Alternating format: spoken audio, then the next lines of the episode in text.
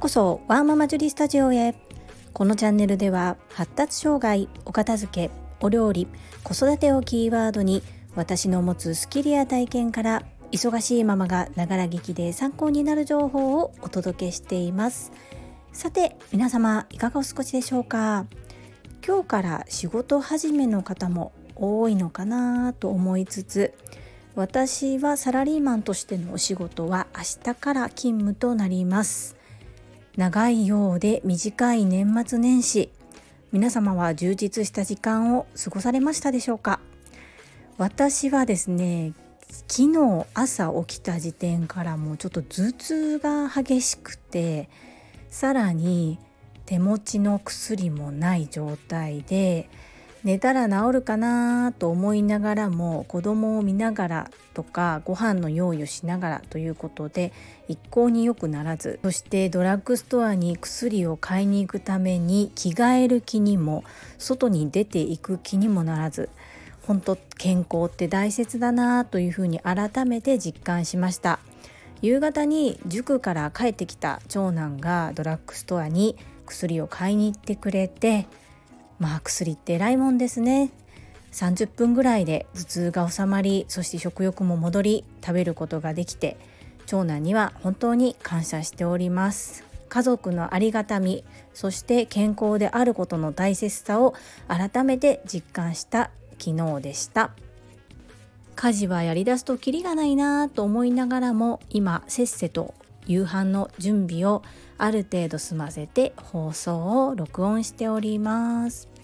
前置きが長くなりましたが本日のテーマは小学生に片付け理論を教えることは可能かです。最後までお付き合いよろしくお願いいたします。私の長男は小学校6年生でもうあと2週間切りましたね。中学受験を視野に勉強しております。中学受験に関してはいろいろと思うところそして親として苦い経験などなど語り出すときっとドラマが作れてしまうんじゃないかというぐらい超大作になってしまうのでそれはまた機会を見てお話ししていきたいと思うんですが私は整理収納アドバイザーになってすぐの頃から長男と学期末1学期終わり2学期終わり3学期終わりという形で学期が終わるごとに整理不要なものを取り除くという作業を一緒にしてきました。そしてやはり習慣ですね。だんだんと長男にそのスキルがついてきています。たかがいるいらないを分けるだけでしょって思うんですがそこに人間ならではの思いや感情が乗ってくるとやっぱり手放しにくくなります。思いや感情が乗ったものそれを無理に手放す。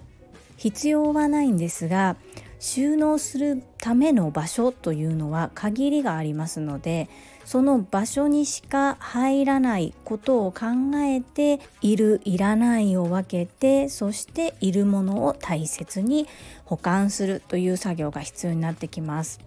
特に図工などで作ってきた作品系は正直子どもたちよりもお父さんお母さんの方が手放せなかったりします学息子が一生懸命作ったのに娘が頑張って作ったのにということで作品系はやはり手放すのが難しいお父さんお母さん多いですね。その手放せないことがダメなのではなく手放したくないものを大切に保管していくための場所を確保するために他のものを整理いらないものを手放していくという作業をすればいいんですね。ですが場所には限りがありますので自分でどれぐらいの量を置くという定量を決めるのがおすすめですちなみにうちの長男は割と手先が器用で少しクリエイティブなところが得意だったりしますので作品や絵は親バカ抜きにして冷静に見たとしても割と完成度が高いものが多いです。ですが結構ガンガンいらないって言って捨てますね。この時の思い出は嫌だから捨てるとか逆にあこれはものすごく頑張って気持ちよく描いた絵だから大切に置いておきたいとか言ったりします。そして今私が我が家で取り入れているのは特に長男が残したいといった絵は長男の部屋に飾るようにしています。くるくる巻いて保管して見えない状態で置いておくのではなく常に見えるように、えー、額縁に入れているような整理収納アドバイザーの方もいらっしゃいますねアートとして楽しむというそれも素敵だなと思いますが私は我が家に額縁なるものがありませんのでわざわざそれを買ってまでは額縁に入れるということは現段階ではしておりません。で息子の部屋のドアのところにお気に入りの絵を何枚か貼ってそして楽器末に見直すたびにそこの絵を入れ替えるかどうかということも検討しております。さて今は残すための方法をお話ししてきたのですが公立の小学校まだまだプリントが多いですよね。そして学習面のプリントというのは一度書いてお直しをするもしくは見直したいもの以外は正直一回書いたら終わりなものです。例えば計算式の公式が一覧になっているリストがあるよとか九九が書かれた一覧リストがあるよというものは今後の勉強のためにもリストとして置いておけばいいのだと思うんですが単純に計算問題のテストだったり漢字のテストだったりっていうのは間違えたところをしっかりお直しすることをしていれば特にそのプリント自体は必要がなくなりますね。それもどうしても思い出として取っておきたいというお父さんお母さんもいらっしゃいますがそういう方は保存ボックスを使って保存ボックスに貯められるといいと思うんですが我が家は私自身も息子自身もそれは不要なものと判断していらないよねもう終わったしっていう風な見方なんですね。それは私が整理収納アドバイザーだからとかではなく多分性格だと思います。なのでその性格にとのっとって手放しっていう作業を楽器末ごとに行っています。なのでその楽器で学んだプリントほぼ手放す状態になることが多いです。ですっきりした状態で新学期を迎えるそして新学期になり学んで帰ってきたプリントは全部一旦机の引き出しにストックしていくという方法をとっていましたが長男はもう学期末にそうやって母親である私と整理をするのが習慣化しているんですね。そこでどんな方法に出るかと言いますとその学期末に捨てるプリントが多いほど疲れますよね。分けるという作業に時間がかかるので。なのでもう帰ってきてお直しも終わって貯めておく必要がないプリントはその時点でガンガン捨ててます。たまに